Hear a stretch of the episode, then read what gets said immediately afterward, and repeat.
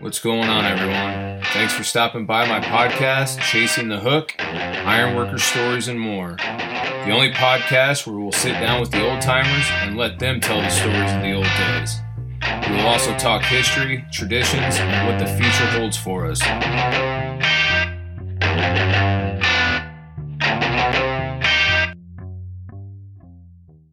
Okay, my name is Terry Vertel. Uh, my book number is 714350. And uh, I started work and permit in June of 1964. And my first native, my first initiation was February of 65. February of 65. Yeah. Wow.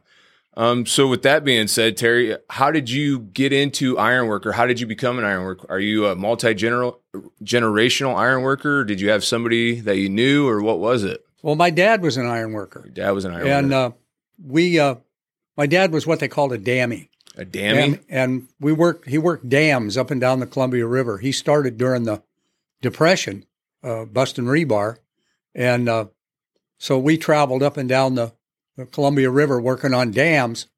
And when I graduated from high school, I really had no idea what my dad did, Yeah. other than that he worked construction. Okay. And uh, I really didn't have an idea what he did. And then all of a sudden, one day after I graduated from high school, the union hall called me and said that my dad had signed me up to be an apprentice. Really? And that was That was the it. start right there, you know. What was it like having an ironworker dad? Like in those ti like I mean, obviously, was your dad a vet or anything? Did he go? I mean, did he or was he just strictly an ironworker? I mean, obviously, he was. He had to have been a tough guy to bust rods in those days. I mean, what was he like? Like being a son of an ironworker?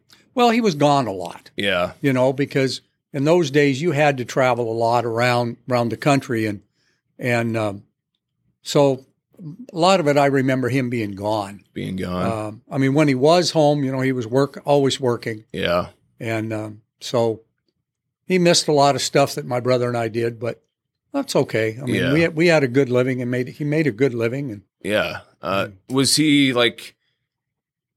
Did could you see the effects of the work on his body as as you got older and uh, uh, not so much when I was younger, but when he got older, yeah yeah, you, could, obviously tell Yeah. yeah, so he had been through some yeah yeah, Yeah. just those are the tough days I can imagine. yeah. They, I mean, they did everything by hand back then. They didn't have the tools that we have available now. Yeah, absolutely. And uh, Yeah, that's uh I look back so I've been able to like get some of the pictures from like the old days, I mean the early early Mhm. years of local 29 and seeing I mean just getting the rods out to the job. I mean, I mean that it was just a feat in itself, you know what I mean? yeah, yeah. Uh, it's it just blows my mind. yeah, it. Uh, for a little bit, I, I didn't fall into that Yeah. line of work myself. I Yeah. did I, I did some because you Yeah. had to when you were an apprentice Yeah. and years later, but I didn't do it anywhere near as much as my dad did. Yeah. And him and his friends, I mean, you could see it, Yeah. you know, because they'd been rod busters all their lives yeah.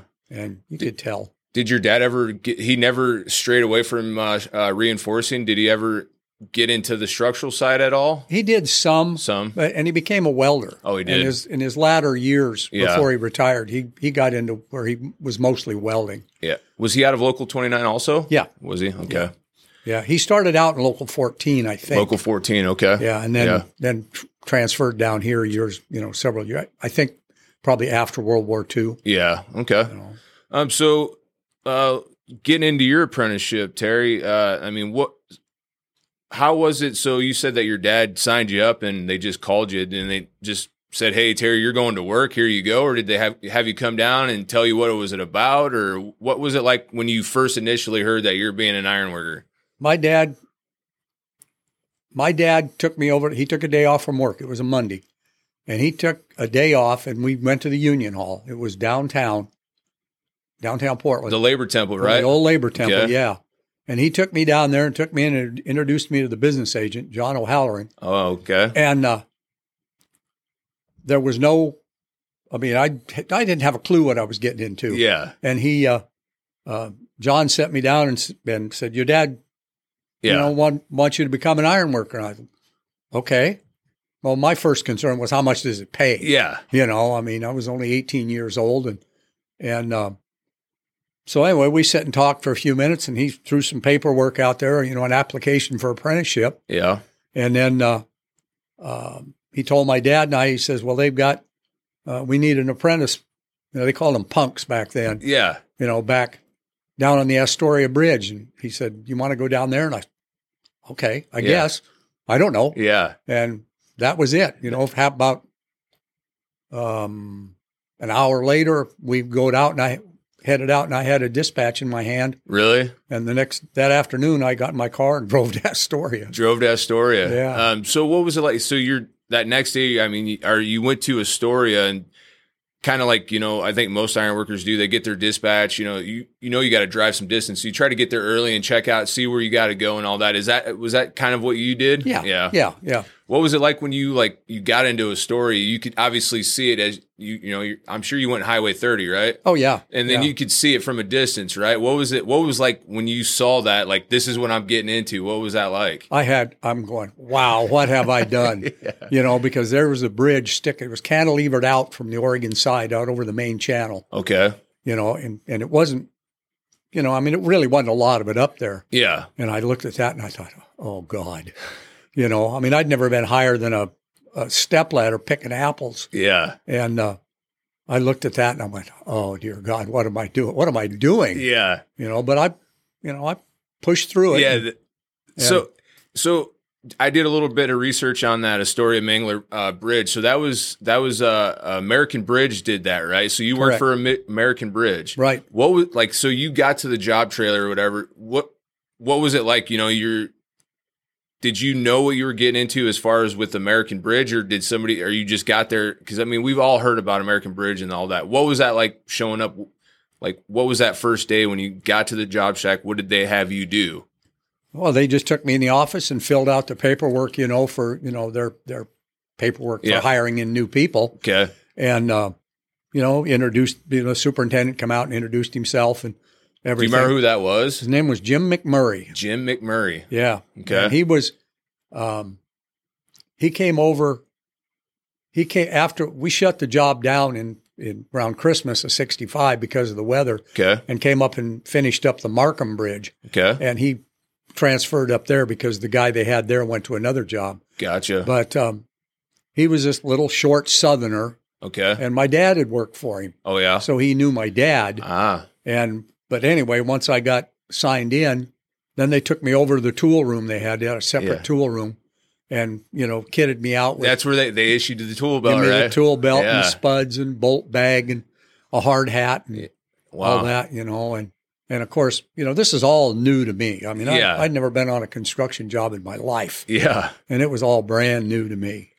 So you they issue your tool belt and all that, and you know, like, uh, so what was like the next step from there? I mean, where'd they send you? Like, what gang, or did they have you clean up, or what did they have you do? Mostly, mostly they started me just cleaning up. Yeah, um, you know, and then as a couple days went by, and they they took me up on the bridge, Okay. of course, and like I say, I'd never been higher than a step ladder picking apples. yeah. So I mean, being up that high was just, Yeah. um, What was that like? Like, be, like I can just see that being over the Columbia River. I mean, I that just gives me nerves just thinking about that. But like, what was that like? You know, not like you said, not being on a construction site, and then you're up that high, and then I mean, what was that like? well, I was scared, Yeah, you know. I mean, but it didn't really, it wasn't terrifying. yeah, I mean, uh, I could I could still function. I could now. I Yeah. I there was no way I was going to get out and walk across the beams yeah, um,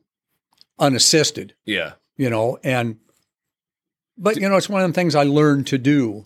Um Did they allow you to get comfortable like when you first got up there? Oh, They're yeah. Like, okay, they did. Yeah. They weren't like get the get out there, kid, or get out there, Yeah. punk. Do that. Yeah. Okay, they allowed you to get comfortable. well, some of some of the guys did. Some of them Yeah. were a little more hard ass, but Yeah, um, most for most part, the guys knew that I was new, and you know gave me a break. Yeah. Um, you know, but you know that didn't last very long. I Yeah. mean, it lasted a while, but then after a while, it was, "Come on, kid, let's Yeah. get it." Let's, you know? Yeah, let's get it. What was it like? Uh, so obviously they were hanging iron. What was it like watching the like seeing connectors hang iron on that for the very first time? I mean, like what was your going through your mind at that time? Oh, th- those guys are nuts. I mean, Yeah. Do you There remember were- who the connectors were or the Raisin Gang? some of them I remember. Um, a guy named um Joe Langston Joe ran the ran the the S one derrick, you know, that Yeah. they used to erect it. Yeah. And then um, there was Harry the Bear Sheldon, and um, Reed Johnson was one. Jamie Northam was another one. Don Vick Don Vick, huh? and um, oh, what was the other guy? Bob. Uh, it'll come to me. Bob, Okay, another yeah, Bob. Bob, okay. Yeah. And so you got to just see those guys hanging Yeah. out. I mean, what was that? I because that just blows my mind. You know what I mean? Because I can imagine the weather conditions right there in, in that Oh. in the mouth of the Columbia. I can only imagine what that was like. Not being tied off and just you know, Well, American Bridge, on their safety belts, they when they had they had a six foot rope lanyard. On it, okay, and they expected you to use it when you Oh. climbed out on a float or someplace where you were going to be for a little while. Ah, okay, They expected you to tie off to whatever was there. Okay. and they would provide. Like if you were a spot where you couldn't tie off to a float line, yeah, they would provide a hook or something that you could put into the into the iron to so you could tie off. But could you imagine knowing today what we know, yeah, falling into a six foot the end of a six foot rope was just tied around your waist? yeah. Uh, I can only imagine. Oh Uh, yeah, I mean it'd break you in half. exactly. And the and the joke was was that the only reason they did that was so they didn't have to fish your body out of the river, Yeah. you know. Did uh so you said a float line, Terry. Is that kind of like a cantonary line, like what we would put on, like we would put our lanyard into a cant line that would allow us to travel across the iron? Is that, or what was that? a float was a, a four by eight piece of plywood. Yeah. with one inch rubber or one rubber, one inch um, line hooked to it, Yeah. and you tie it around the iron, and then you could get down on it. Yeah. Well, then you would tie your your nylon tag line Okay. off to a float line with a stopper hitch. Gotcha. And- Gotcha. And, that was it. that makes sense. Yeah. Cause I mean, we don't even, they don't even really teach us about floats anymore. No. What was, I mean, so obviously, did, is that kind of one of your first jobs too, was setting up floats for the guys?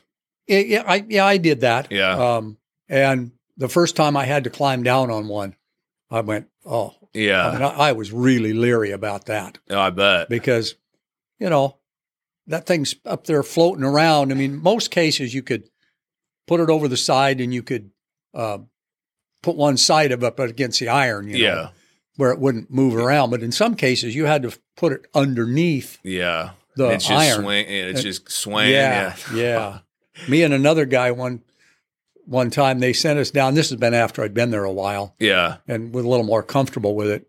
This guy, uh, they put us down underneath one of the uh, bottom cords of the bridge to drill some holes in the bottom Okay. with a um, an air drill, Oh, an air drill. Okay. and we had two floats tied together Wow. underneath the bridge.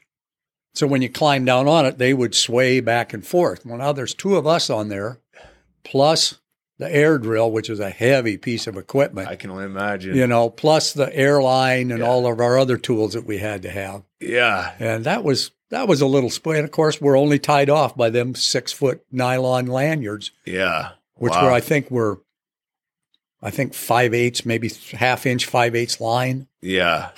You know, so yeah. That's, uh, that, that still blows my mind. I mean, knowing on the safety culture as of today, you know what I mean? yeah. Um, Yeah. So like after you're, you know, you're there for a while, how was it, uh, were the journeymen? So like, you know, as a new apprentice, you kind of, you don't know what you're doing at all. Right. And did the journeyman kind of like take you and, and tell you, Hey kid, you know, don't put yourself in the bad spot. Like, you know, like putting yourself on the New York side of as a piece booming down, You- just don't put yourself in that spot. D- Is that kind of how the journeymen were in those days? Did they show you, Hey kid, don't do this. Don't put your hand there. That kind of thing. What was, how was that brought onto you as like as a new iron worker? Well, they did that. Yeah. Um, um, the vast majority. I mean, there was always a Yeah. you know Yes. those guys. Yeah. But the vast majority of them, yeah, I mean, they would make sure, hey, you know, don't uh, um, don't get under the load. Yeah. Don't uh, um, don't stand here if they're you know, if, especially if they're driving pins through a hole with a with a ninety, Yeah. a, a rivet gun. Yeah. You know, when they dr- when them pins come through, they shoot out like a rocket.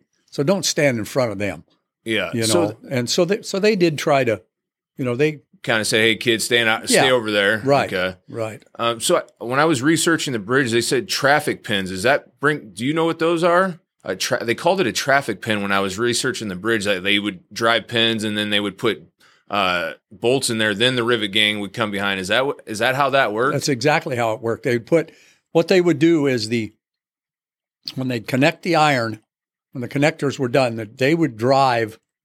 Um, they call them traffic pins, Yeah. but and they were just a steel pin, various lengths, yeah. but whatever size they were for the hole. Yeah. just a steel pin that was tapered on each end. Okay. and they would the, the rivet or the connecting gang would drive a pin in there, drive pins a certain amount of pins depending on the size of the point, Yeah. and then they put bolts in it, temporary bolts. Then a bolt up gang would come by, and they would bolt up the point Okay. fifty percent, Okay. and then when they were done, then they would move on, and then the rivet gang would come in, and they would drive those fifty percent of the rivets Okay. knock out all the pins and take out all the old bolts and then finish driving the rivets.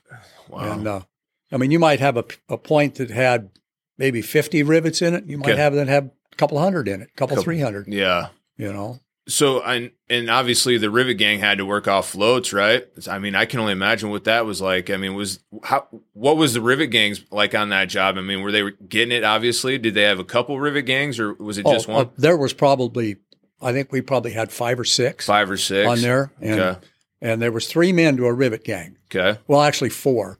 Um, there was the heater, yeah, there was the catcher, the bu- bucker up, and the driver. okay, and they could normally in a lot of cases back then they had what they called organized rivet gangs okay, and there was three four guys that would travel around together from job to job all over the country and that's all they did was drive rivets they Yeah. didn't do anything else and uh, yeah. That's uh, just looking back at the history of ironwork. That that's I.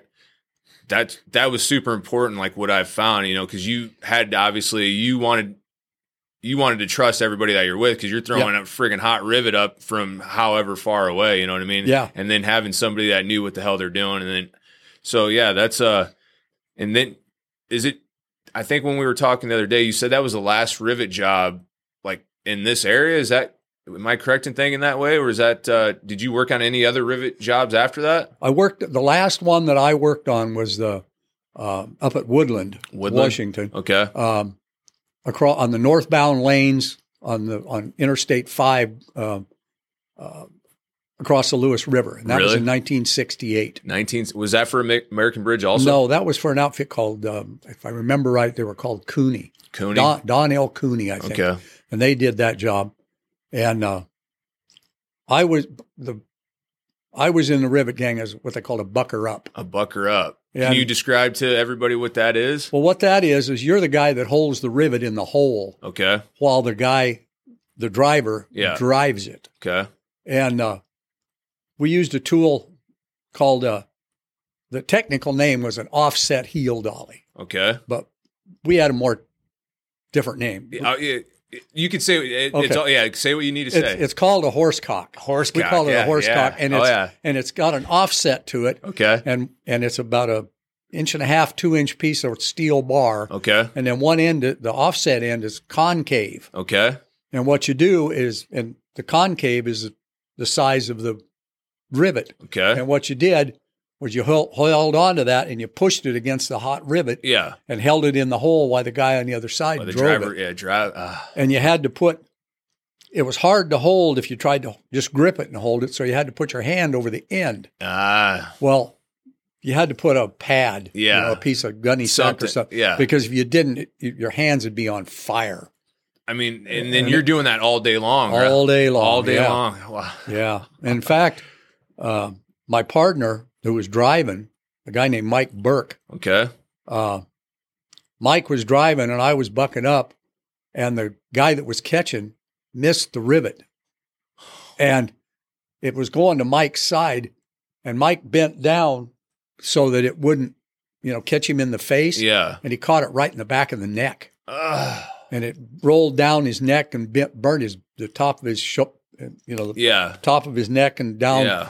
burned him really bad. Wow. And uh, was there a lot of mis like what was kind of like some of the the weird shit that you that would happen when you're driving rivets was there like you know like for that like that for instance it was that- that like the the main thing that would happen or was there other things that would just like some of the shit that would just come out of nowhere Well, the, the biggest problem you had with it was the scale that came off the rivets. When you drove Okay. it, it would, you know, the scale Yeah. Ah. from heating it would would blow off, and you'd, you'd have to. I mean, you had to wear safety glasses. They did Yeah. provide those okay because you'd get stuff in your eye, yeah and it was hot, and it would just stick to your eyes. oh it- And uh, you have to wear your shirts all buttoned up, Yeah. neck.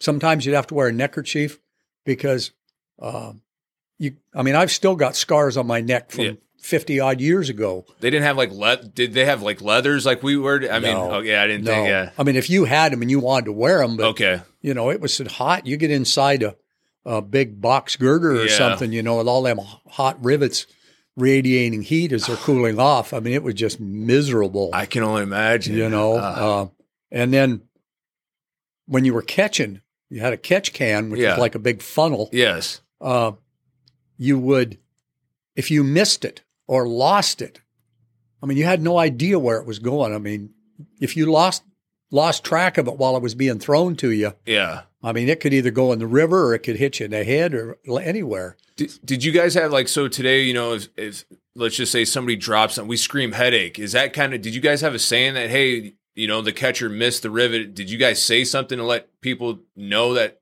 shit? I just missed the rivet. It's coming down. Watch your ass. Well, not really. I Yeah. mean, we did between us. Okay. You know, if there was a, you know a couple, three of us on the float, Yeah. or wherever we were working, Yeah. we did. But it happened so fast, Yeah. you know, that, you know, and most of the time, if they missed, it was just going to go in the river anyway. There wasn't anybody up below us. Yeah. Did you guys? So I know on certain uh, bridge jobs they would have like people in the river in case. Did they have somebody in like a boat in case somebody f- fell or? I mean, how was that? They they had a boat tied up to the S one derrick because Okay. it was on Yeah. it was a derrick on a barge, Yeah. and uh, so they had a boat there. But as far as keeping Okay. one in the river all the time, Yeah, Uh, no, no, yeah, because you really uh, probably wouldn't be able to do anything in that river. I'm No, sure. Yeah. no. Wow. I was uh, um, I was coming down one of the top cords. The American Bridge used these big steel baskets Okay. to put uh, bolts and rivets and nuts and that kind of stuff in. Yeah, like a skip box kind. yeah. Well, no, they were just they were only like maybe eighteen inches long Ah, and okay. Um, maybe eight or nine inches wide and six inches deep or so. Okay. And instead of using a five gallon bucket, you'd use these baskets. Gotcha. Okay. And I had gone up to the top of the tower on the Oregon side. Okay. and they had put planks with cleats on them down partially headed towards the Oregon side Okay. from the top of the tower. Yeah. And uh, I was coming down it one day and I'd gone up there all by myself Okay. and I didn't tell anybody I was going. Yeah. And I was going after some of these baskets because we were getting low on them and I knew there was a bunch up there that we left. Yeah. And I started down that, and they had welded handrail down one down the outside cord, the outside edge of the top cord. Okay. And I was headed down that way, and my feet went out from under me, Oh shit. and I was up there. I mean, I was like my feet went out, and I sat down on top of that plank.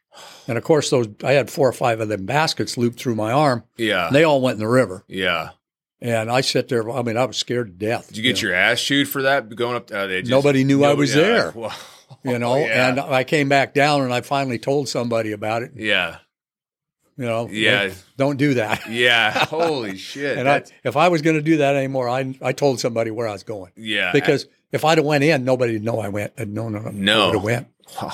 Yeah. holy shit. So That's uh yeah, that's that's crazy. Uh yeah, Yeah. I mean, thank God you you know, you landed the way you did. It could have obviously ended way different. and uh, later, after the bridge was all joined together, um, we were out in the middle of the bridge, and they were driving the the floor beams, the stringers for the roadway. Okay. And we had a walkway, a, a plank walkway about six feet wide, going the full length of the bridge. Okay.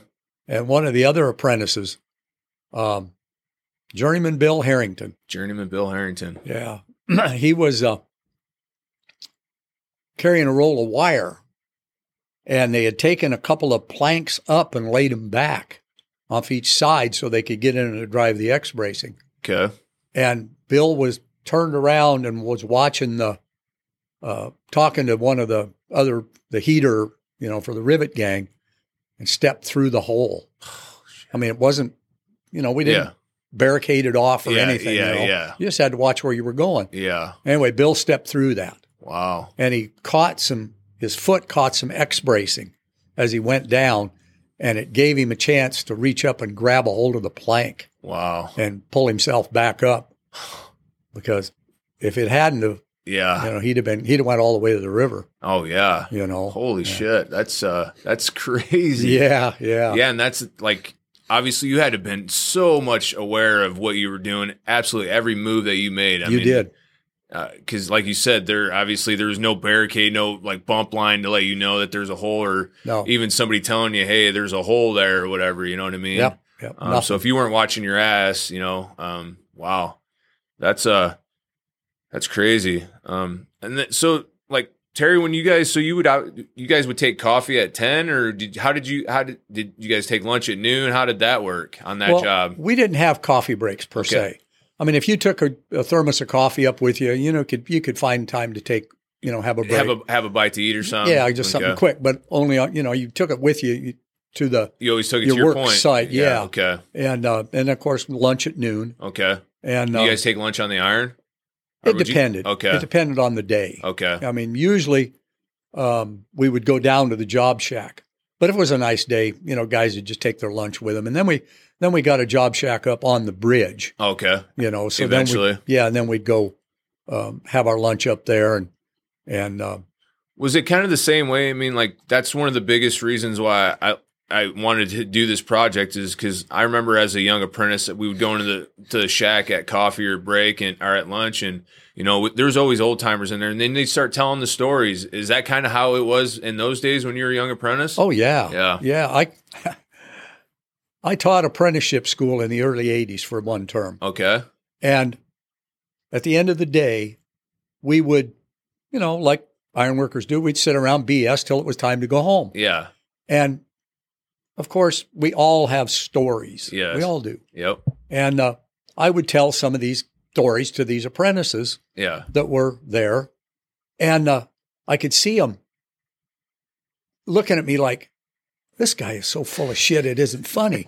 You know, and I finally told him one day, I said, I can't make, I'm not smart enough Yeah. to make this stuff up, you know, because I can remember sitting in that job shack at Astoria, hearing, listening to these guys tell the same kind of thing and thinking, ain't no way Yeah. you know, because uh, a lot of the guys that were there at the time had come up. They'd worked for American Bridge for years and years and years, and had started with them back during the Depression Okay. when you know it was a lot different Yeah. then than it was when I started. Yeah. And uh, these guys would have stories that would just absolutely you go, what? Yeah, and I can remember having that, you know, having that same look on my face. Yeah. Exactly. know? because I've always heard. Obviously, those were like that was like the last of the real bridgemen, right? Some of those American bridge guys that just traveled around with it, Obvi- like you said in the 30s and the Depression and all Yeah. that. Uh, I mean, those were some tough dudes. I bet Oh yeah, yeah, Um, and they all had a nickname. did they? Yeah, yeah, that's- I mean, you know, cut them up, Smitty, Yeah. and uh, um we had my my foreman, my foreman. Uh, they called him Old Door Spring old door spring. because he always carried you know screen door springs. Yeah, He always had a bunch of those because you used them on a rivet gun to keep the the rivet the snap you know the Yeah. part that drives the rivet yeah, to keep it from if you shot the guts out yeah. it would you wouldn't lose the snap. Gotcha. You know, Huh, and- that's So yeah, that's uh that's still. I mean, the case today. I mean, you'll get a nickname. I mean, it's like Yeah. that. You know what I yeah, mean? yeah. Um, w- so what was the the relationship between like I you know I asked you about how you know they would like kind of you know tell you hey kid don't stand there that kind of stuff but on top of that what was it like as far as like a, a teaching moment as ha- like to to show you how to use the tools or um, hey kid, th- you know, look or reading the iron, that kind of stuff. Was that a, a big thing back then, or I mean, was there a lot of ego, or hey, you know, this kid may take my job someday, and I don't want him? Because I've heard that story too. No, I didn't. I never ran into that. You Okay. know that that people were afraid I would take their job. Yeah, Most of the guys, you know, they were pretty good about, you know, if I was up there, you know, and they'd say, "Hey, come on down here, and I'll show you how to drive a rivet," okay, you know, or uh, um, this is the tool we use for this, you know, Yeah. and that kind of thing. They were pretty good about that. yeah, I remember I was working with a gang with a couple with two brothers, Tommy and Brian O'Neill, okay. and Tommy sent me after a, a B and O, B and O, yep, and I had no idea what a B and O was. And he says, "Go down there," and he pointed down. and He said, "Bring me back a B and O."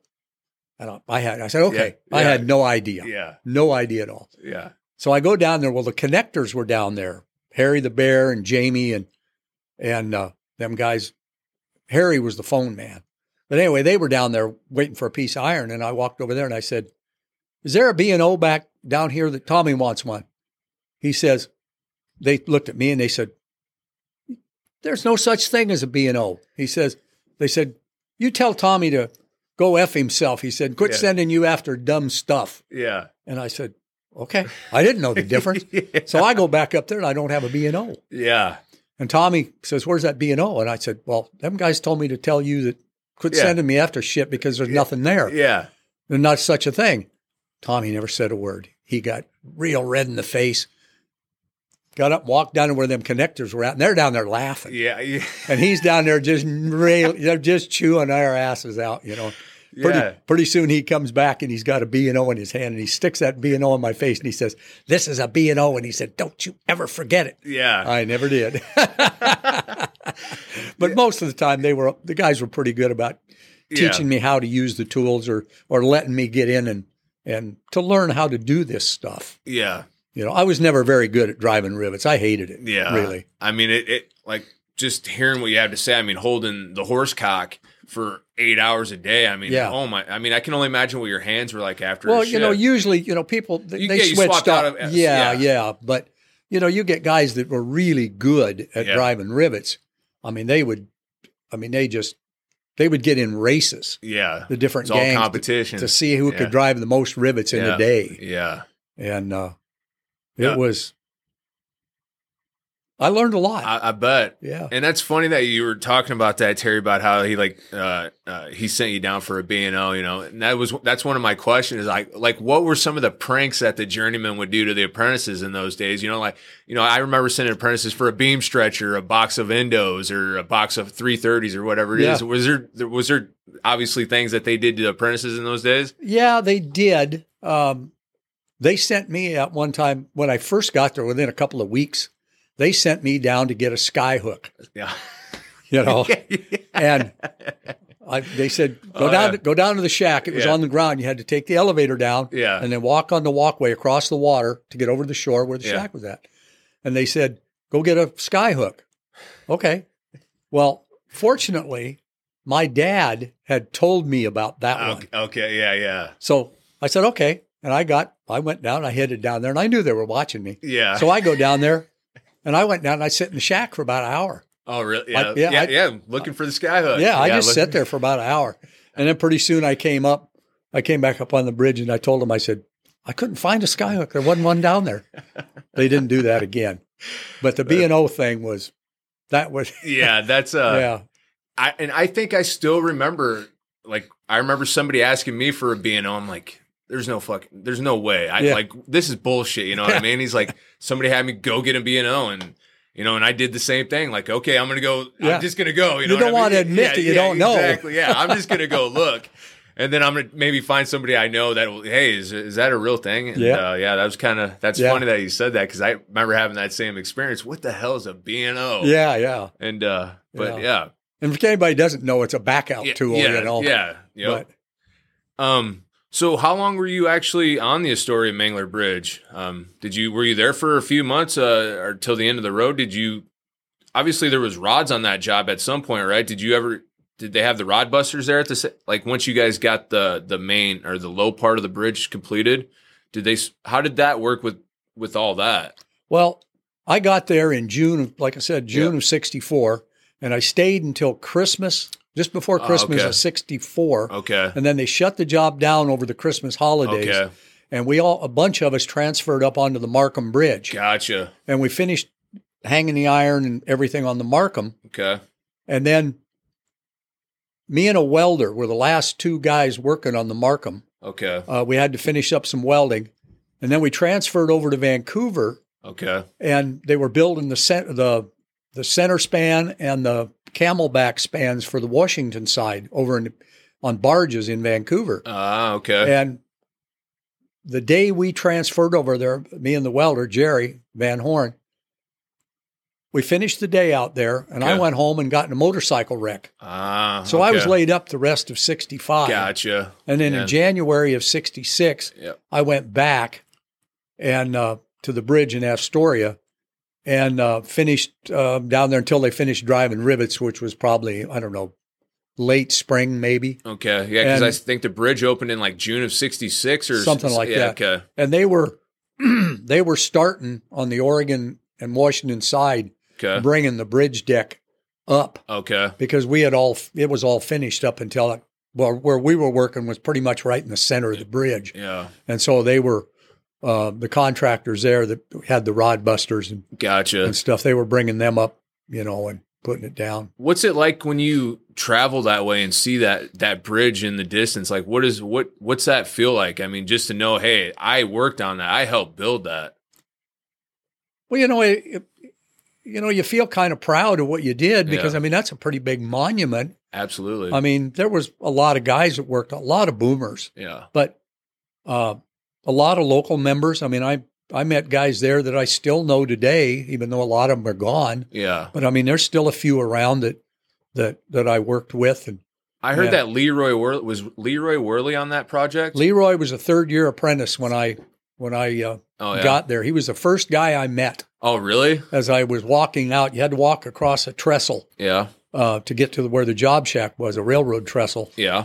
and uh, this big guy come walking over, come walking across the trestle from the other way, and he stuck his hand out to me and he says, "Hi, I'm Leroy Worley," Really? and that was the first time I'd ever met him. Yeah. And uh, like I say, I, you know, Yeah. I we're mean, still, you know, st- still friends. you Really? know, Um, yeah. and- and, and I'm hoping at some at some point I would love to sit down because I mean I've heard amazing things about Leroy. He was just an amazing person. yep. Um, and he was strong too. I That's saw what him. I heard. I heard somebody told me about us. I, I forgot what the what tool it was, but he was just holding it one handed a big heavy friggin' air gun or something. he was dr- he was driving a rivet with a ninety, a nine. Okay. standing driving it one handed overhead. I wow. mean, that takes a lot of strength to do that. I can only imagine. Um, Because Uh, Yeah. most of us, like me, yeah. hell, I could barely do it two handed. Yeah. you know And he and was just uh, an animal. he was and he and he could do it all i Yeah. mean he could connect i mean he just he was just a good had- iron he- worker Yeah, just a.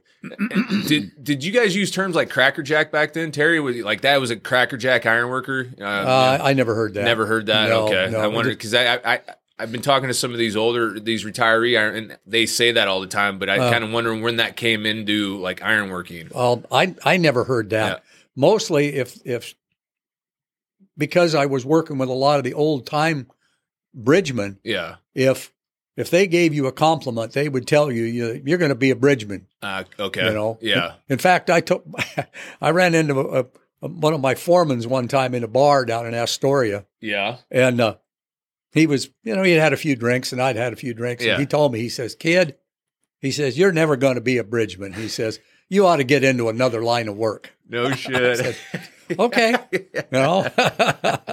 and the next day, he forgot all about what he'd said. You know. Uh, yeah. Absolutely. And uh, what was it that you brought that up, Terry? What was it like? Uh, uh, was you know, you know, I've heard like there was beer breaks and all that stuff. How was that kind of on that job as far as like the journeyman? I mean, was there? I mean, did the guys take their their beer break and you know the whiskey bottle kind of thing? there was. There was one or two guys Yeah. that would maybe bring a drink, bring a bottle up Yeah. on the bridge, Yeah, But for the most part, no. All Yeah. the drinking was done after, after work, work. or during, you know, at Yeah. the bar because there was a couple of bars that we hung out at Oh, right underneath the bridge. Yeah. And uh, uh, of course, there was a lot of times a lot of guys came in pretty hungover, yeah. Oh yeah. myself Absolutely. included. Yeah, absolutely. You know, but Yeah. Uh, as far as having having alcohol Yeah. on the job, that was not a real common thing. Okay. you know, I mean, Yeah. like I say, there might be maybe a heater or something, have a jug stuck yeah. in a coal ba- barrel or something. Warm you up on a cold day or something. yeah, but okay. for the most part, no, Okay. no. Um. So you know, you said you you know you worked on uh, you went to the Markham Bridge and then you went back to the Astoria Bridge and all that. So, um, you know, was the apprenticeship three years, four years at that time? Three. Three years. Three so years. did you actually come into Portland and go to school? Or I've heard guys they had to do a correspondence where you know because they were always out of town. Exactly. If if you were working, I can't remember how far it was out of town now. Um, there was a mileage limit, and if Okay. you were further than that, you only had to come into to class once a month, Okay. and the rest of the time you did correspondence courses. Okay. Well, when I had my broken leg, I was laid up, Okay.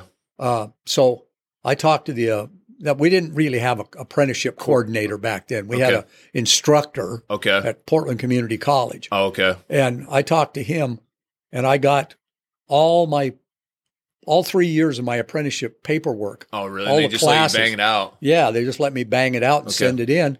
And so I had all that done. Wow. And uh but I still had to go in once a month. Yeah. Just did obviously it was a group of of iron workers, right? Is that kind of how that was when you came in for that once a month? What'd you Yeah. guys do? What'd you guys do when you came in for that once a month? Did they? Well- was there any hands on? Like any? No. No. It was No, just, there was nothing. Just bullshit. Well, it was the class that we had was more the the instructor was a, a detailer that worked for Fab Industries, I think. Okay. He was a detailer. He wasn't an iron worker. Okay. and he would teach the class and mostly what it was was drafting Uh, i mean you know there wasn't a lot of hands on yeah. and now of course if you came in for welding for the welding class you wanted to be a welding class then you had to come like two or three nights a week i can't remember what it Okay. was but then you could do that Yeah. but most of the time there were, there would be a couple other apprentices down in Astoria and I would come in Okay. come in and we'd of course we'd drink a little on the way in and Yeah. then drink a little when we got here Yeah. and then go to class for an hour and then hit the bars on the way back and get back to Astoria about midnight, Yeah. you know, all drunk and everything, and then try to go to work the next day, you know. Oh yeah, I, Yeah. I, I mean, I, I I've gone in hungover a few times. You know what I Oh, mean? yeah, And yeah. It's just uh, you're like, what the hell did I do Yeah, that for? And and in the winter down Yeah. there, you know, it can be raining, wind Ah. blowing, everything, and there's nothing worse than being hungover in a nasty weather, you know, and Yeah. oh And I can. So you know, obviously they make.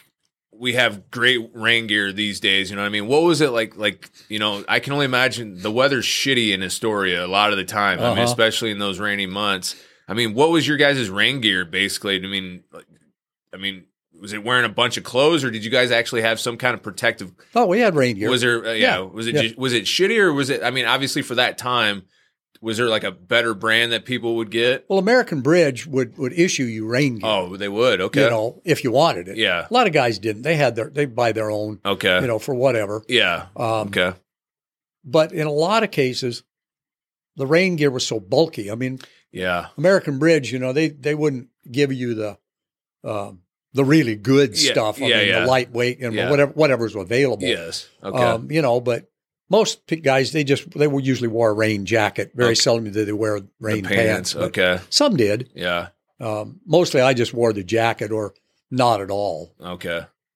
because you get just as wet with it from sweating. Exactly. Yeah. You know. You're. Yeah. It's just holding that heat and yeah. that- Yeah, and it would, um, you know, it was good for keeping the wind off of you, yeah. you know, because there was a lot of days down there when we've we got what they call five twos. Five twos. Yeah, the American Bridge would give you a two hour show up time and your subsistence, Ah. Okay. and so we'd get we'd go sit in the shack for two hours, Yeah.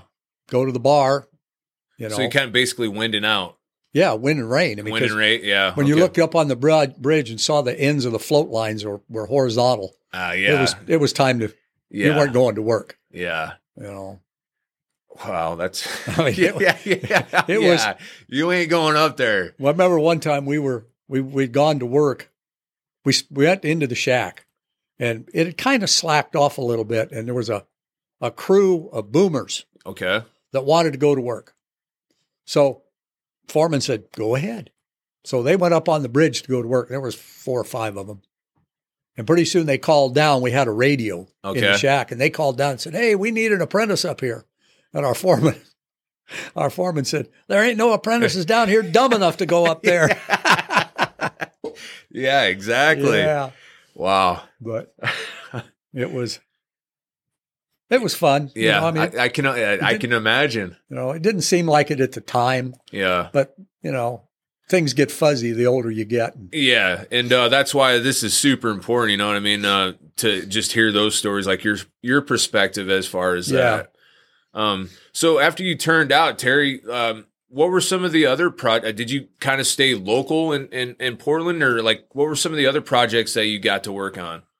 Uh, yeah, pretty much I stayed local. I, I, you know, So Oregon and Washington. Yeah, was Oregon, or I mean, was work good? Oh, when- yeah. After you turned out, oh yeah, okay. yeah, and I, I worked on the, um, the first forty story. Oh, over yeah? there, the, the, um, what- what- Is that the Wells Fargo building? That big, tall, I white? think one? it. Okay. I think that's what it is now. Yeah, I think yeah. it was Bank of America. Bank or- of America. at Okay. first. Okay.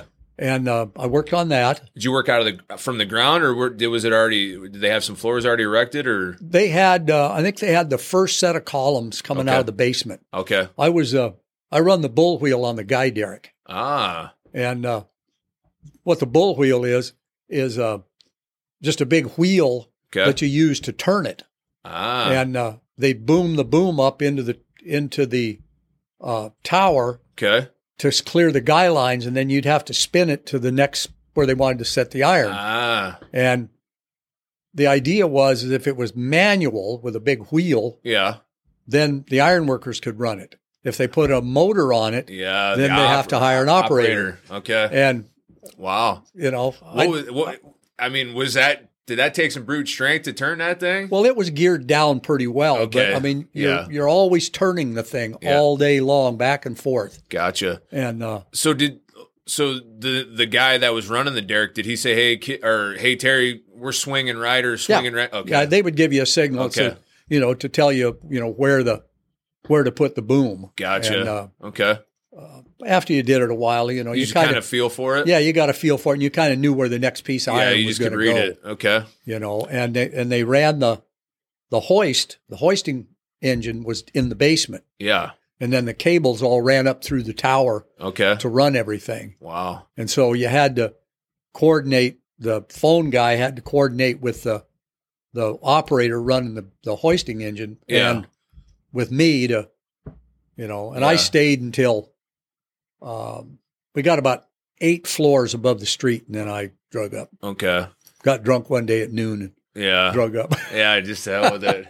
I mean, that seems like an operation to run that thing. I mean, I mean, did you ever get a chance to like uh to erect one? Um, No, No, no. We jumped it a few times. Jumped it we a had few to times, jump yeah. it. You jumped it every second floor. every second Yeah, floor. I think every second floor. Yeah. And Okay, And so we'd have to take all the guy lines loose and pr- put it all together and then hoist it up. And do you remember who was connected on that job when you got there? Or who? What? What was the company? Was that for Herrick or Herrick. Was That Herrick? was, that was Herrick. Okay. And I remember my foreman, Glenn Reed, and Glenn Reed. and Tom Worley was the tag man. I think his brother Bob was Okay. one of the connectors, but I Okay. can't, yeah. I don't remember much okay. uh, other than that. Okay. And So after you drug up, where did you go from there? I mean, what some of the other jobs that you worked on? Well, I went back to the hall, and the business agent says, "You need to do some rods." Ah, okay, 'Cause I hadn't done any, so yeah. I went out and did a few rods for a while, Oh yeah. and then uh, uh, Was God, John O'Halloran John O'Halloran still in uh, BA in those days? I can't remember. I Yeah. think I can't remember. I think Bill Linus was BA. Bill? that okay. I think Okay. I'm not positive. Maybe Yeah. Chuck Clark. I can't remember Okay. for now. Which you know, Uh, Did you have a relationship with John? Um, did you get to talk to him very much? Oh yeah, yeah. What yeah, was he- what was? I mean, I've done my research on him too. I mean, he he was just a super important guy with Local 29. yeah. What was he like? Um, he was uh, pretty blunt. Yeah. I mean, he was a politician. yeah. You know. But he was an iron worker though. He Yeah. had that iron worker mentality. Oh yeah, yeah. Yeah. I mean, he was just Yeah. you know he w- he had the experience to you know to come out and know what he was talking about. Yeah. Um, he was he was a friend of my dad's. Okay. I didn't know him. You know, as an intimate friend. yeah, but yeah. I mean, Yeah. um, he was. Uh, You'd see it like you'd go to the hall and you would see. You remember seeing yeah, it? yeah, yeah, And he'd come out on the job, and uh, he would uh, do his best, you know, to, to keep everybody, you know, trying to, you know, Yeah. to get get the jobs done without too much trouble. Yeah. Um, Was your dad? Were did your dad ever talk about the '62 strike uh, when that when the Northwest was? I mean, basically shut down for a few weeks, and then like John O'Halloran and them had to go to Washington D.C. to to figure it all out. no, Do you- no, dad, okay. dad, you know, I was probably only about sixteen then. you Gotcha. know, dad yeah. was my dad at, ba- at that time was um, working on the missile silos back in Montana and South gotcha. Dakota. Okay. and so North- it didn't affect you. No, Okay. no, no, not at all. Gotcha. And uh, uh, John fell and broke both of his heels, Yeah. and he was pretty well laid up. Uh, the last time I worked for him out at Oregon Steel Mill, they were doing a remodel, doing some work out there one time, and I worked for him for a while Oh, you did. out there. Yeah, Okay.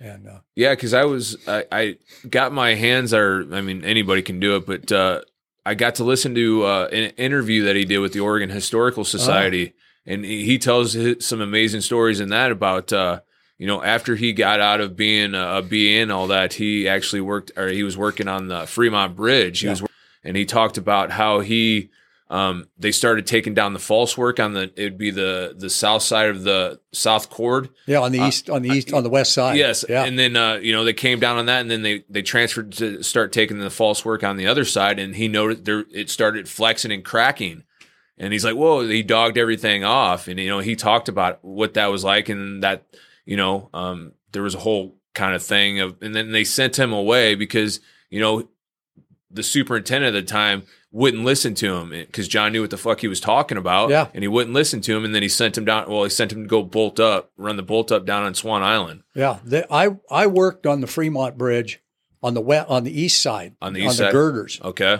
and where they were building where I was working for the contractor at the time when all that happened Okay.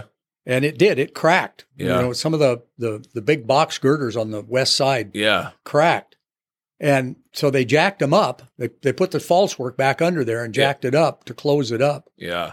and i remember wherever i was working me and john dietz John they Dees- sent us over there to do something for maybe to to help jack up, you know, for Yeah. a day, Okay. just for one day before they decided to to fix whatever it was they were however they were going to fix it, Yeah. which they ended up rewelding it and fish plating it. And, Yeah. That's I heard But- they big big plates on it. Yeah. And, But uh, I I wasn't there by then, okay. you know, and uh, so I never got into any of that. So you were gone before they brought they floated down the uh the main uh Yeah, the main art. So you were gone. yeah. Okay. I saw the movie. oh yeah. But I was working for another contractor Okay. then when they when they did Yeah, that. did when that. They, when they put the main span in. so they actually made a film about that. I heard about that, but it, I, I I've been trying to look for that The actually. apprenticeship used to have it. Did they? I'll Yeah. have to ask about that. I wonder if they actually have an archive somewhere on it. Um, Um, call Frank Kuzma. He might know Frank- okay. because he was the apprenticeship. Well, he wasn't the apprenticeship coordinator then,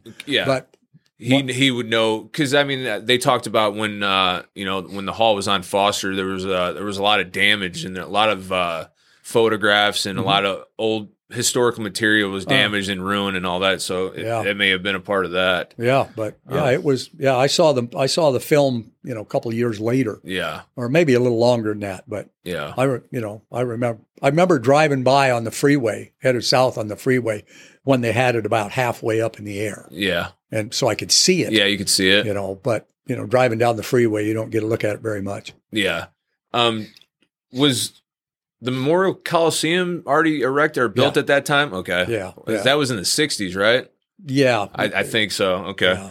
Um. So so you just basically stuck around. T- I mean, did you ever boom out, Terry? Did you ever go anywhere else? In 1975, uh, me and two other guys, Okay. Gary Klein and Sam Valdez, uh, we went to Alaska to work on the pipeline. Oh, really? I mean, at the time, that was the biggest project in the United States, Yeah. and uh, so we decided. Gary had been there before, And so he come to my house and we were talking about. It. We thought, well, what the heck? Let's go. Yeah. So we packed up uh, Gary's truck, me and him and Sam, and and got all of our money together, and we headed north. Yeah. We, we left here the day after Thanksgiving Oh yeah. and drove all the way up the Alcan. Cold.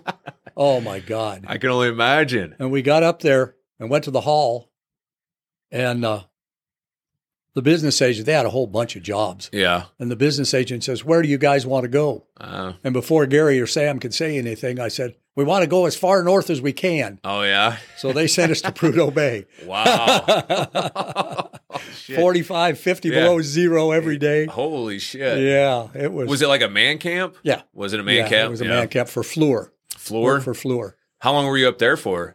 Um, let's see. I went there after Thanksgiving, and I came home on R and R in February, and then went back, and then I drug up a couple months later Yeah. and came back, and then I went back up in um, May, April or May, and connected on a suspension bridge across the Tanana River, Oh really? and uh, Wow. Would you? So, what kind of work did you do on the the pipeline? Were you guys building vents, or like what? Or what were you guys doing on that?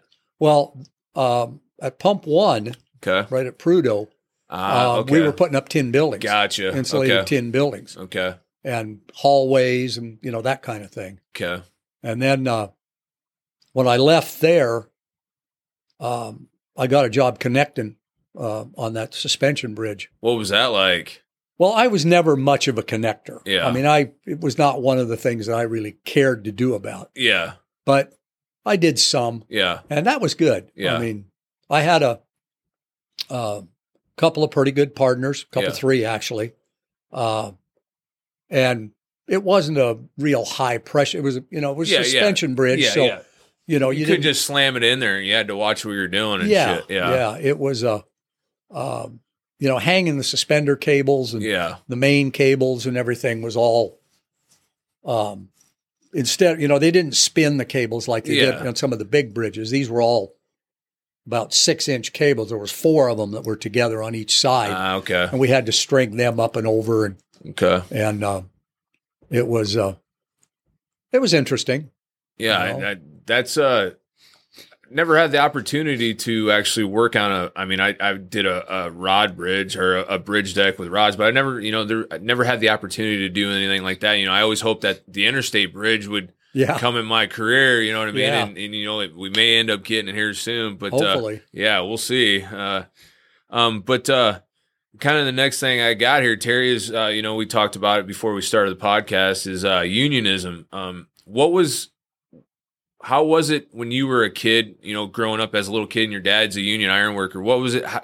was unionism preached to you, or, or was it just you just kind of seeing it and you knew about it, or how did that work? well no, my dad really never said a lot about the union i mean Okay. i don't remember his friends saying much about it either you know Okay, Um, I actually learned more about the u- about unionism and the union and everything is after I got in. okay, Um, I knew that my dad always made decent money because of the union. yeah, I mean that you, you just kind of picked that up. yeah, But my, you know, listening to the guys in the shack, and the you know when the business agents and some of the reps would show up on on the different jobs and going to the union meetings, you know, because the job steward in Astoria always, you know, he would, and I don't remember who it was anymore. We had more than one. but, yeah, Uh, they'd always talk about, you know, we take out a, a, a steward's report. yeah. If you guys can make it, go to the union meeting.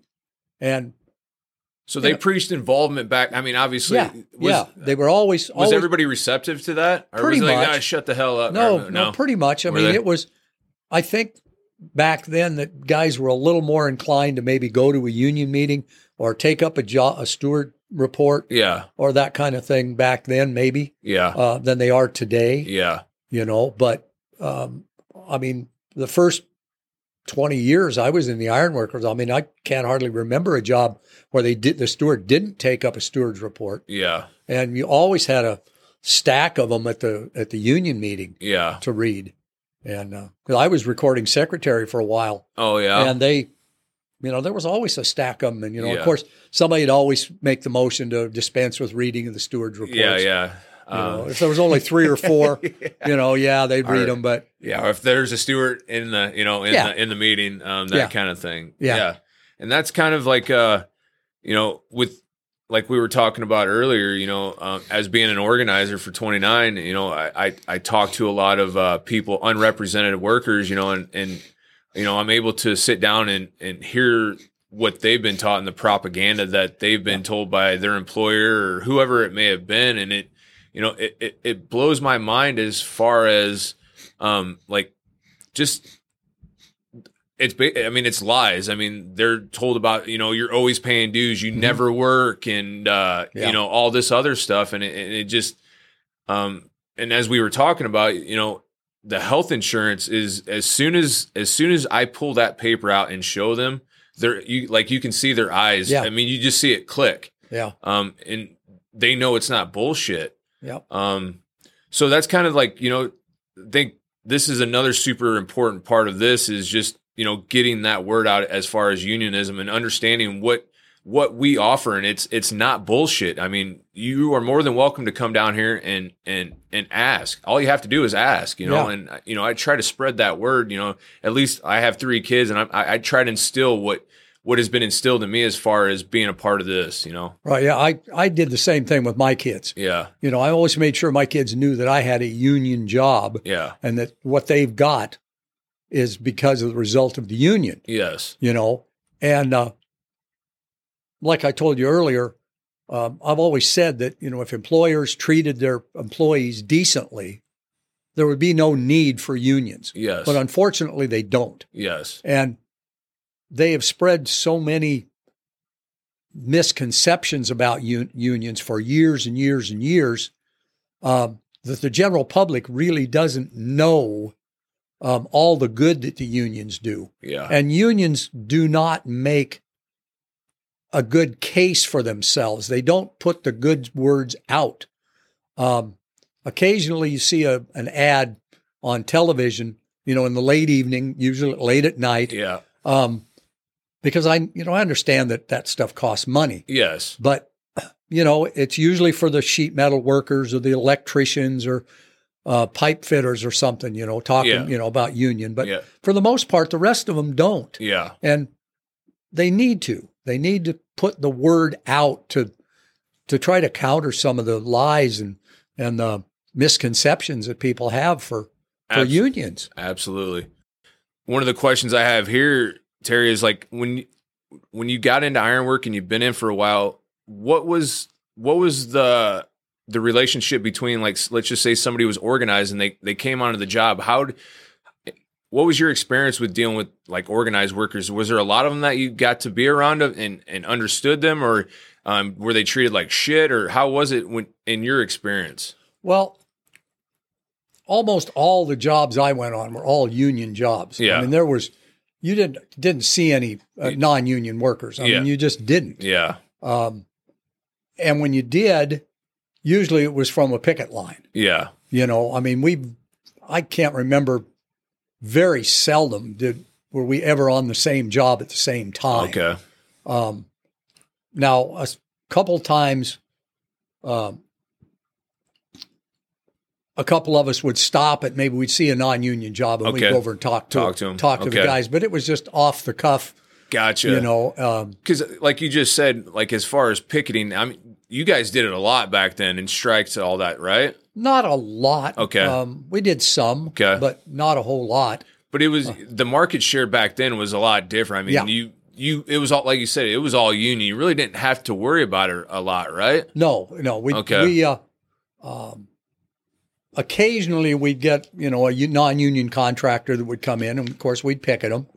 Yeah. Um, but for the most part, you know, our market share was way more than than it is now because we didn't have that that many non-union contractors Yeah. in this part of the country. Yeah, You know, um, yeah, I was to tell you the truth, I was surprised um, after I retired um, in 2001. In 2007, I went back to work, oh yeah, and I ended up going down to Texas okay, um to work on a on a union job. yeah, But I was surprised at how many union members there are. yeah, I mean, I went. I mean, yeah, you know, there's a lot of non-union places, Yes. but I was surprised at how many union workers there were yeah, in in Texas. Texas. I yeah. mean, like, wow. yeah, that's a huge right to work. Yeah, yeah, huge. And Yeah. they got a lot of work. or Yeah. They did have. Yeah, I mean it's uh obviously that's like, you know, oil refineries and all that stuff, you know what I mean? Yeah, It's super yeah. huge. Yeah.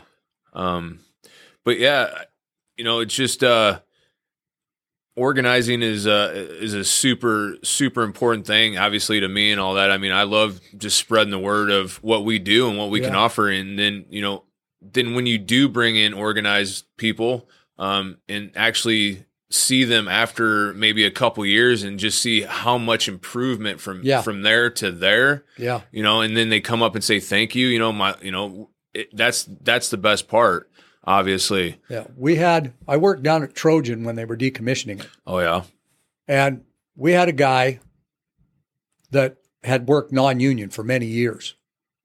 And he had come and joined the union. And I think he's still working today.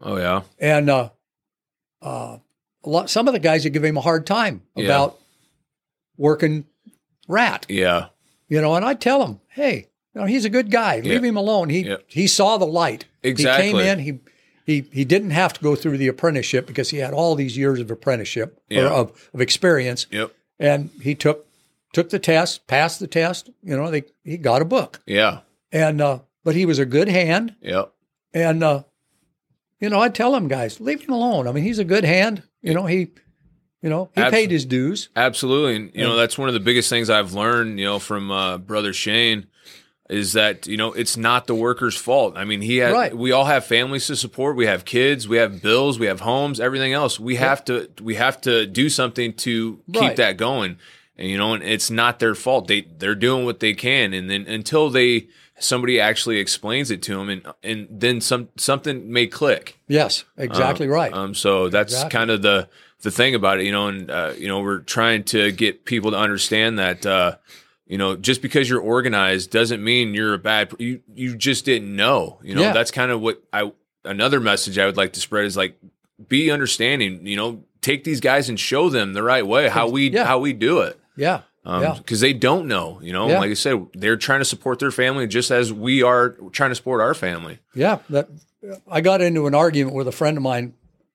Um, I was working at a nuclear plant in Texas, Okay. and this guy that I worked with was from Arizona. Well, of course, Yeah. Arizona is a right to work Yeah. state, and he was whining about all the um, Mexican Americans, you know, coming in and taking their jobs. Yeah. And I told him, I said, they're not taking your job, Bill. Yeah. They are doing what they need to do to support their families, but they're taking the jobs that guys like you Yeah. won't take. you won't do. yeah, exactly. I do. mean, they're the ones out there, you know, doing Yeah. them hot rebar jobs in Yes. the middle of July Yeah. in Phoenix. Yes. E, You know, would you do that? Well, no. Exactly. You know, I Yeah. mean, they're they're doing what they need to do. You know, and that's that's what it is. I mean, we have a lot of members. You know, we have you know, local twenty nine is very diverse. I mean, we have brothers of every color, sisters. I mean, it's just uh, I think that's one of the best things about local twenty nine is how diverse we are as far as brothers of color. We have women. I mean, it just continues to get better. well, you know, now that you brought that up, women in the iron workers. Yeah.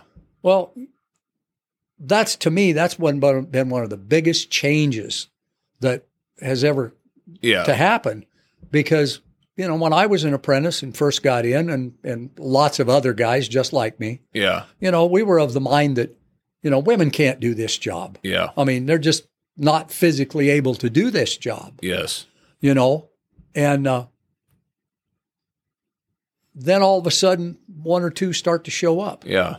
Well, of course they got hassled. Yeah. They all did, yeah. you know, and I'm not going to apologize for that, but Yeah. it happened, Yes. you know. Uh, and, but they stayed with it and Yeah. they showed some of these guys that they could do the work, Yeah. including myself, Yeah. you know. And for, for us as a, lo- as a union or, Yeah. you know, to eliminate or not pay attention to half the population is just stupid. Well, yeah, and they You know? they earn their respect just like everybody else earned They their do. respect. I mean, They do. I'm not, you know, if if I see, you know, one of my sisters that uh, you know she's working just as hard. It doesn't matter what she's doing or whatever. You Yeah. can tell when somebody's working their ass off. Well, sure. And, and I I they get that my respect for doing that. You know what I mean? And and you know the guy said, "Well, they're not big enough to do any do that work." Well, I know guys that aren't big enough to do that exactly, work exactly, You know, and- exactly. either. Uh, I mean, we have some uh, some of our sisters that are coming up right now are just they're animals. I mean, they get it. Yeah. I mean, it, it, it. You know, I sit back and like, holy shit. Yeah. Um, you guys better watch out because they're coming. yeah, like Um, you know, over the years, you know, since oh, probably I guess it started in this uh, maybe the late seventies. Yeah. You know, when women really started kind of started getting into it. Yeah. Um, you know, where they weren't a rarity. Yeah. Um, you know, I worked with several over the years, Yeah. and I'd do it in a heartbeat anytime now. Absolutely. because uh, I, because I maybe I evolved, you know. that- Yeah. that, you know, my attitudes changed. Yeah, and, And, that's the uh, thing too, Terry. Is if we don't, we have to be very, we have to be open minded. That's just what it Exactly. is. I mean, if, if Exactly. you want to stay in the past, then this isn't for you because it's Right. it's just not going to work. Exactly. Um, Um, there used to be a um, a gal. Um, she boomed in here. Her and her boyfriend boomed in here years ago. They were from, I think they were from East Texas, okay. and she wasn't a real big woman. Yeah. I mean, you know, but she wasn't small either. yeah. and uh, she worked for me a couple times. And I told guys after that, I said, she can work for me anytime. Yeah. I mean, I'll, you know, if I can hire her over Yeah. you, Yeah. Exactly. yeah. you know, she's a far better hand than you are. you know? Yeah. Exactly. And uh, um, I think it's great. Yeah. you Me know? too. I mean, I'd like to see more and more of them. Um, Frank Kuzma, when he was apprenticeship coordinator, okay. uh, this was back, you know, when the when the state of Oregon and Washington they were kind of pressuring the unions to hire Yeah. more women, you know, Yes. to be more equal. Yes. And Frank would go around to uh, colleges and high schools and stuff, and and try to talk up the apprenticeship program Yeah. uh, to get more women in. Yeah. And it wasn't real successful, but Yeah. I think he maybe got a few.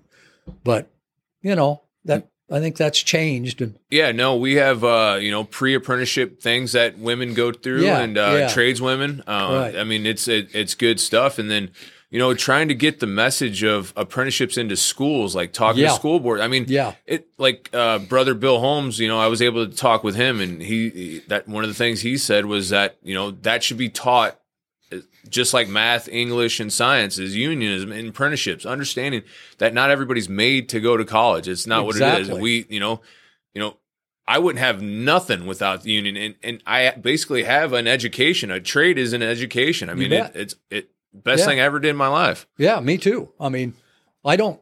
I was on on track to go to work at the paper mill in Camas, Yeah, you know, and as I look back on it now, God, I'm glad I didn't do that, yeah, you know, because being in the union has given me a good wage, a good living, and everything. I've got to travel, yeah, you know. I could go anywhere I wanted to to go to work, yeah, you know, as long as there was work there. yeah. You I brought mean- your tool belt with you if you wanted to work. yeah, and You, You know, know, I now now you're you know a- as a retiree, Terry. I mean, now you're enjoying the fruits of what you did. exactly. You know what I mean? Now you get to Exact- sit back and just en- go enjoy it. sit, sit and reminisce like I'm doing here. Exactly. Yeah. Exactly. I mean, yeah. I mean, obviously, I, I I can't wait for that day. I still got a while, but uh, that's. But I'm working my ass off so I can enjoy that at Yeah. some point. You know what I Yeah. mean? I don't want to have to do this. I I want to enjoy it. Yeah, exactly. Um, you, you know, so- and, and you get to the point, which I did, and I'm sure a lot of other guys have done the same thing. You get to the point where you think, how many times can I do this? Yeah. How many stairways can I put in? How much handrail can I put in? How many pieces of iron? You know, and you get to the point where you go to you're going to work because of the people you know. Yes. You're going to work to be with them and and, and enjoy their company and Yep. and you know they've got the same experiences as you have and you know, Yeah. the work gets to be secondary Yes. i mean you're still there to work Yeah. and to do the job and get it make the contractor money yes. but your your focus is more on being with your um, acquaintances and your friends sometimes Yeah. you get to work with your your good friends Yes. You know, other times it's just people that you know. And, Yeah. oh, Oh, that's all right. And you don't. Yeah, no, that's that's you know, I've done other jobs before I got in ironwork, and it's it, this is com- I best part of it. You know, You- Yeah. you go to work and you're with people that you know not you're not always wanting to be with. You know, but uh, like you said, you get, you're with your friends, you're with your brothers and sisters. And you know they're watching your back as you're watching theirs. You know what I Yeah. mean, and Yeah. that's the relationship that we have, and that's I, I I love that part of of being an iron worker. Yeah. Well, you know, you get you you know you have to trust your partner. Yeah. You know, in whatever position you're in, Yep. um, you have to trust your partner to look out for you, and and then you have to he has to trust you or she Yes. has to trust you to look out for them so you, they don't get hurt, and neither do you, Absolutely. and you still get the job done. Yep. know? Absolutely. You know, and Um, so kind of just uh, getting down to the last few things here, Terry. I, what do you think of the trade right now? Well, I, I don't. To tell you the truth, I don't really know a lot about what's going on right now because I've Yeah. been retired for Yes. twenty years. Yes. But ironworkers now, from what I see or what I did see up until I retired and you know being around, Yes. ironworkers now are more educated Yeah. than they were back when I was uh, an apprentice and first coming up. Yeah. A lot of them, a lot of the older guys that I first started working with, some of them never even had a high school education. Yeah. I mean, they were still out, they were still good workers, Yeah. good hands, but they didn't have a lot of education. Yeah. The few that did, in a lot of cases, kind of dumbed down because, you know, Yeah. they didn't want to. Yes. But with the training, with the apprenticeships and all the training that they have to do now and all the certifications and everything, uh, while it's more complicated, you know, to be an iron worker, yeah. uh, you've got more training to do, to be able to use that Yeah. on the job. Yep. Um, You can apply it in other things also. I mean, Yeah. things we've learned here, you Yeah. know, I apply it out in the real world all the time. Yeah. Um, when I was, you know, first coming up, um, they, if they needed a foreman, Yeah. you know, they, you know, they call the hall for a foreman. Well, you know, Yeah. if if you decided, okay, I want to be the foreman on that job, they give it gave you the job and sent you out. Well, now with foreman training classes and general foreman training classes, you know, a guy's got something to work with when he goes out there. You know, Yes. instead of just going out there cold. You know, Yeah, um, absolutely. And uh, that's one of one of the other great things about uh, the apprenticeship, you know, all the, the in the journeyman upgrades that you can Yeah. go do, you know, superintendent training. exactly. you know, and learning the modern tools like the the total station. I mean, they're I mean, ironworking is just completely, you know, is going into this new kind of space that you know, as far as like technology wise, iPads instead of your drawings are in a print shack. Um, in a head knocker, you got your tablet with you out in the field, and you know you can do Yeah. all that stuff. Yeah, exactly. Um, and I, I think it's awesome. It just makes us a lot better.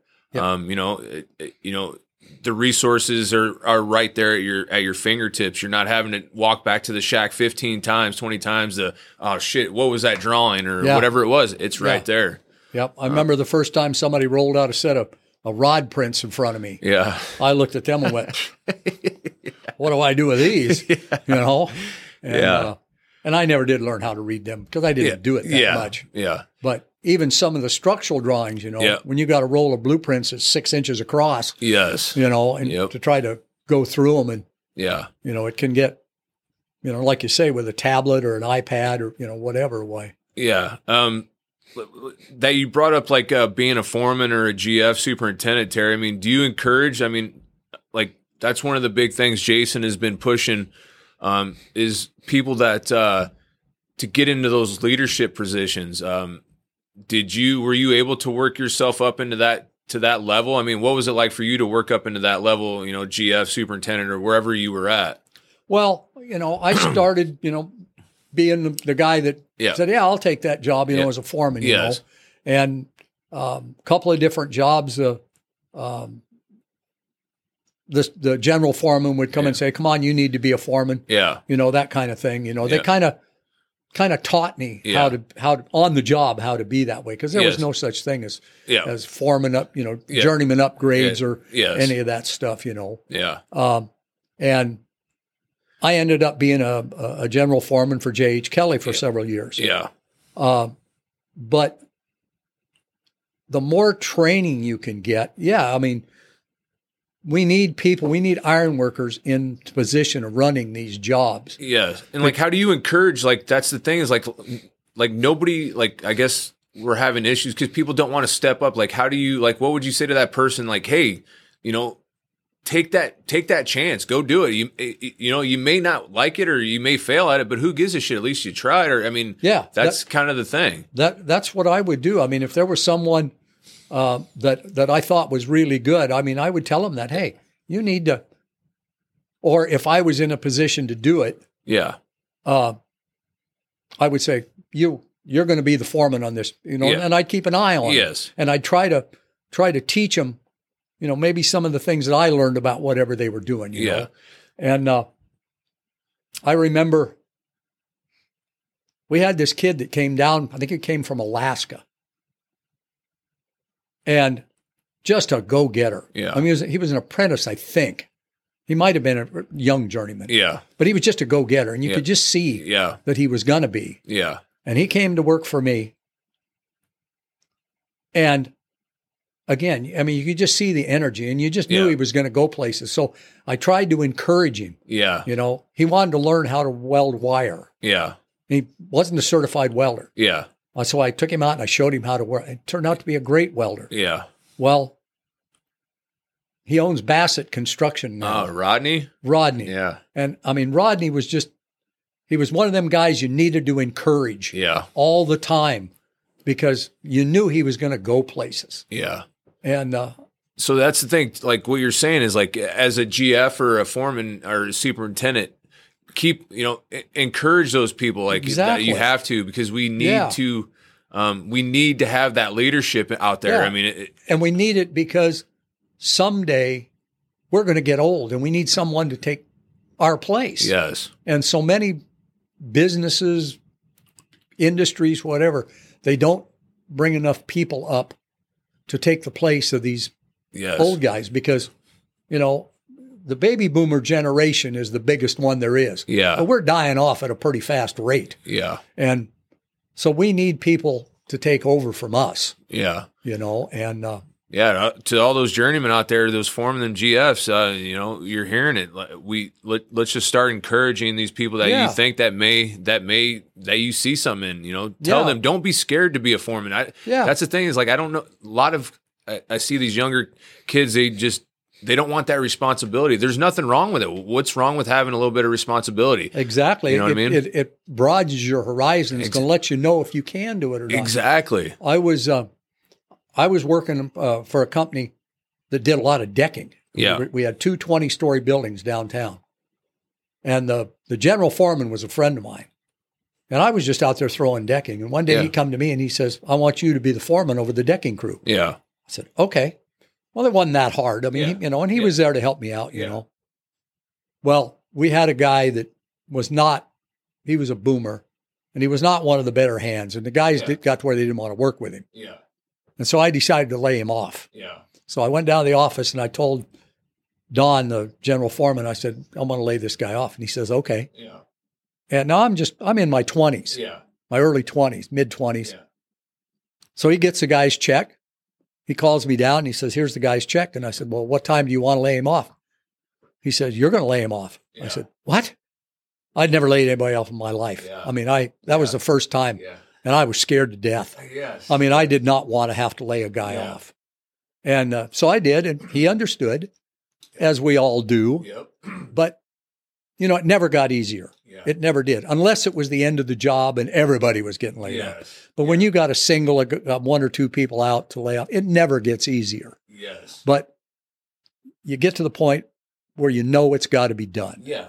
You know, I mean, not everybody works out on every job. Exactly. And, Yeah, and I, I 100% agree with you as Yeah. far as laying people off. I mean, that's the hardest hard. thing. I, I, I hate, I like, I get anxiety just thinking yeah. about oh, it. me too. because it's like you know they have you know they have bills to pay and everything else and all that but you know somehow you just have to get past that and put that Yeah. in the back of your mind it's just we have a job to get done you're Yeah. getting paid to be in this position you know that's part of being a foreman gf or whatever it Yep. is It's part of the responsibility you take when you take the job. You know, Yes. when you take the yep, the the supervision job, yes and you sometimes you get grief for it. yeah you But know? on, on, on the other hand, too, though, Terry, I mean, people that aren't are being lummy and shit like that, you need to realize, man, that's that's why you're getting laid off. You know, if you're Exactly. not getting it, we're Yeah. here to, to do a job, and if you're not getting it, as me as a foreman or GF, I have to to see that and know that I'm lacking in that position, and maybe this isn't the job for you. Maybe you know you need to be somewhere else, or there's something else going on, and you need to go take care of that. yeah. Well, and and two, when you when you're in a supervisory position, you need to not only do you have to look out for the company to make sure the company's Yes. you know work's getting done, the Yes. company's making money, but if you're an iron worker, it doesn't matter really what the trade is. You want to Yeah. make sure that your trade looks good Yes. while you're doing it. Yes, And you can't do that with people on the job that are um, not doing their job. it's You it's know, the- it's the- because the, customer can see that. Yes, and it's You know? it's a saying that you know we hear all the time is that you know the iron. It's not going to be hey Terry Terry fucked that up over there. It's the iron workers Exactly, fucked that up. You know what I mean? It's all of us. exactly. It's a group. There you it's go. not that single. You know, and, Yep. and it makes us all look bad. Yep. And there, that's you know we don't want the iron workers here. They just fuck shit up. But it wasn't Yeah. all the iron workers. It was that one person. Yeah, yeah, yeah. So I was uh, I was in the hall one day when we were uh, down on Arthur Street, the labor center, and four or five guys came in and had been working for this little contractor when they were building Washington Square. yeah, and he was a little non-union contractor that they had signed uh, that they had signed up to do this job. It wasn't a Yeah. real big job, Yeah. but these guys went out there and went to work, and they fucked him to death. yeah, I mean, they just did. yeah, And they would come in the hall. You know, he laid them all off, of course, fired them, yeah, and they were in the hall and they were sitting in the chairs bragging about it,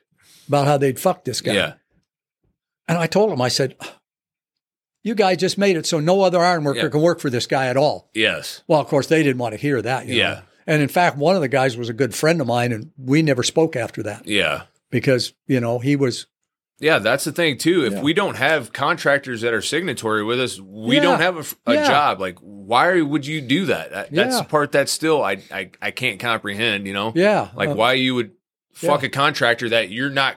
We're not going to be able to go work for him no more. So Eh, that's yeah. less jobs. And if you can't, Yeah, you got, you know, Yeah. other iron workers that they can't go to work for him, you know. And absolutely. so, you know, you, you've got to watch out for, Yes. you know, your image a- Yeah. along with everything else. well, and you it's like you need to hold that person accountable who's Yeah. doing shit stupid and and and Yeah. screwing everybody else. You need to say, hey, stop doing that shit. You're making us all look bad. It's not Yeah. just you. know. yeah, yeah. So And again, if you're a supervisor, if you make a mistake, yes, own up to it, yeah, exactly. own yeah, up yeah, to it Yes, because- yeah, you know. yeah. Don't. Yeah, that's the one. The biggest thing that I've learned is that you know if you fuck up, you say, Yeah. hey, it's my fuck up." You don't blame it on anybody else. That's right. So- yeah, that's too many.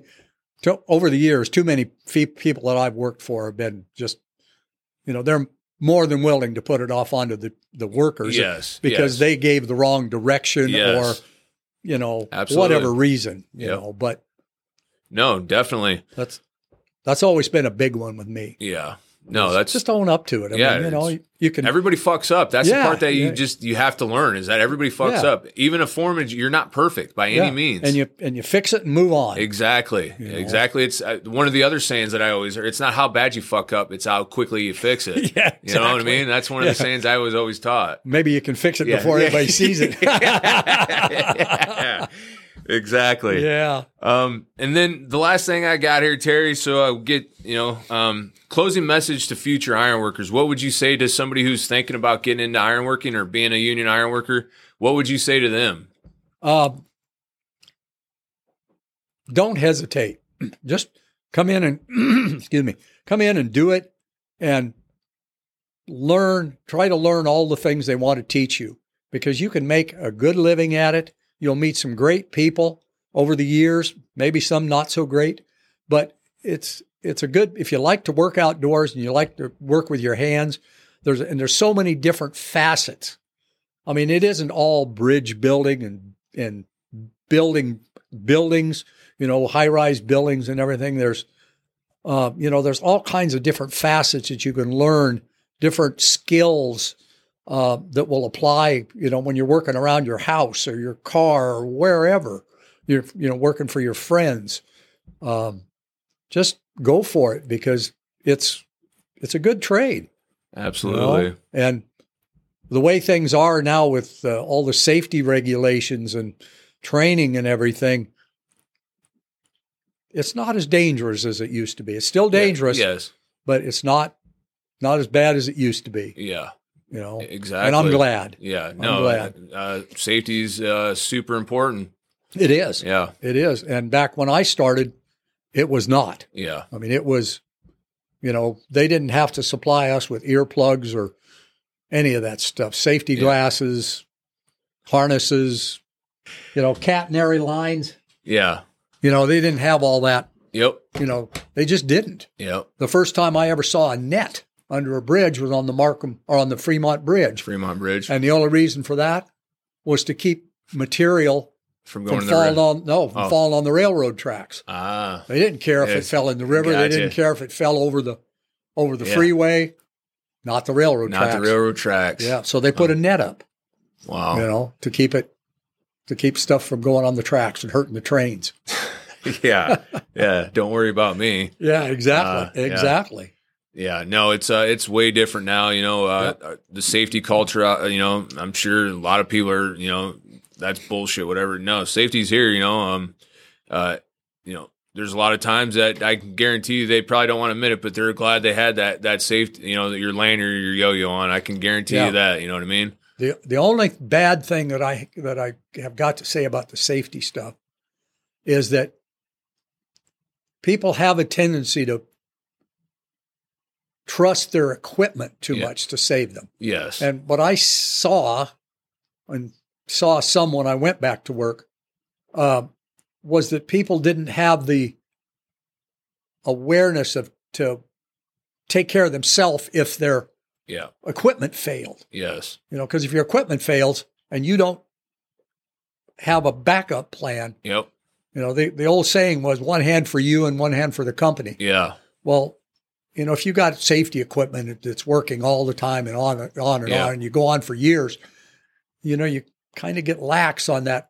Yeah. hand You for get yourself. complacent. Yeah, Yeah, you get you- complacent, Yeah. and then, you know, I've known of a couple of guys that got killed when their face safety equipment failed. Yeah. One guy with a with a, a yo-yo, Yeah. the yo-yo failed, Yeah. and down he went. He Oh. Yeah. went right through it. Yeah. You know. Yeah, and- nothing's uh you know, nothing's perfect and that's why we're taught here at the apprenticeship to you're Yeah. double checking everything, you know, Yeah. check your safety equipment before you go start. You know, just don't trust that the guy before you didn't arc out the, the, the Yeah, line, you know, with his exactly. welder, you know what I mean? You Yep. always check that shit, you know. Yeah. So yeah. uh no, that's uh that's super important, Terry. I mean, um, you know, and I think uh our apprenticeship's doing an awesome job as far as that, you know, I mean you come in here and you teach that, you know, and uh um, we definitely, you know, and obviously the contractors that we work for are pushing that. I Yeah. mean, it's all it's all how it is now. Yeah.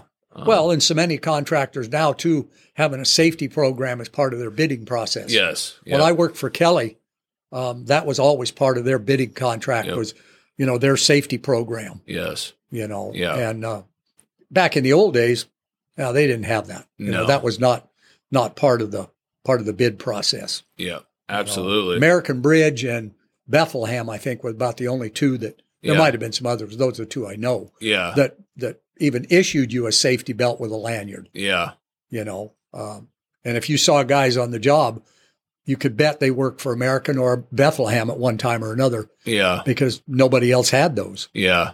And uh, Wow. so, Yeah, that's uh, you know, that's what I've heard too is that uh, they were the only the basically the contractors that would actually you know like have you sit down and watch maybe a, a little video or have a talk before you actually went out to the job about safety. yeah, Um, Yeah. So yeah, no, I, I'm super grateful for you know the safety. You know, it, it's it's it's saved me a few times. I'll say that. Um, yeah. Well, but, uh, me too. yeah, and you know, and I and I've motherfucked the safety too. Like, why do I have to wear this shit? But uh, you know, in the end, now sitting here, I'm looking back on it, uh, super grateful that I did have it on. You know, yeah. Uh, I told a safety man one time we'd gotten into an argument about something. I can't remember what it was. yeah, And uh, I told him, I said, "You assholes!" I said, "One of these days, I'm going to be able to go down in that empty parking lot and stand right in the middle of it. And if I step one foot each direction, I'm going to be unsafe." yeah, he just kind of laughed and yeah, you know then we went on yeah. you know No, that's uh, it- yeah, it's uh, that's part of our life now and part of being an iron worker. So you know, like you said, it's not. It's dangerous. It's always dangerous. You're dealing with heavy shit all day Yep, long. You're yep. dealing with stuff that can, yeah, to, can kill you. You know what I mean? Yeah. But that, you know, I always, you know, you know it's there, but you still do the work. You Yeah. at some point you learn it's it's there, but you still can get the job done. Yeah, you have to do the yeah, job. you have no to do matter the what. job. We're whatever height you're at or whatever you're, you know, you're going to be doing um, heavy lifting, the rigging. That's why we Yeah. go through our apprenticeship and and they teach us how to check our rigging, make sure we're using the right choker, we're Yeah. uh, we're calculating our weights properly, all that stuff before you actually go do the job. Yep, yep. Um, that's so- that's that's what you have to do. Yep. You know, and uh, Well, Terry, um, uh, that was an awesome conversation, and I definitely appreciate you coming in. Um, I'm glad to yeah, put put some you know yeah, few of my stories out there. you know. absolutely. I have Um, many more. Yeah, I know. That- that- I know. No, I mean, I wished. Uh, I've been thinking about this project for so long, and uh, you know, I'm finally glad. I just, you know, I finally took action on it and did it because it's super important. It's, uh, you know, uh, I think it's getting a lot of good feedback from everybody, and uh, you know, just hearing what it was like then compared to now. uh, Yeah. You know what I mean? Uh, we have it. We have it so good. We don't even know. Oh yeah, well, Yeah. just like you know, I had it so much better than what my dad did. Yeah, exactly. And some of these guys, you know, compared to what they had to go through, Yep. what I did was a cakewalk. Yeah. You know? Exactly. exactly. yeah. Yeah, Exactly. but uh, All right, Terry. Well, that's uh, that's a wrap. okay. All Well, right. One final thing. Yeah. You know what they say? More What's- more bridges and buildings got built in the bar than they ever did out in the real world. yeah, yeah, that's a good one. Yeah. All right, everybody. Well, that's a wrap, and uh, thanks for listening. That's a wrap on this one, brothers and sisters. Keep an ear open for the next episode, and be safe.